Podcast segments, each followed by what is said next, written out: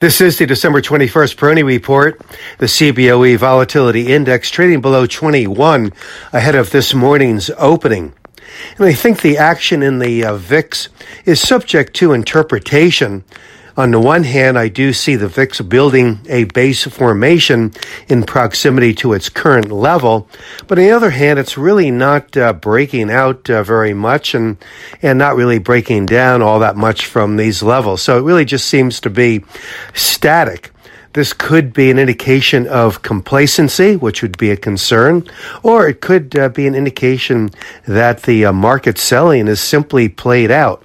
Looking at the major stock averages, that would seem to be the case, that there just doesn't seem to be any catalyst at this point. And much of the selling for this year seems to have been absorbed by the market, especially as it pertains to the outlook for a recession or a significantly slowing economy in 2023. But I think that the overall theme here is inflation.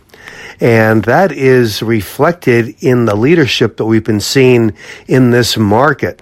The companies, the sectors, the themes that stand to do best in a somewhat inflationary environment are the ones that are leading on a relative strength basis, and the Dow Jones Industrial Average continues to reflect just that. The Dow is the sole index among the majors that is holding at or above its widely watched 50-day moving average, the S&P, and the NASDAQ trading below their 50-day moving average levels, and yet we're not getting another surge of selling in either of those indices. As I mentioned yesterday, this might be a time to really review portfolios.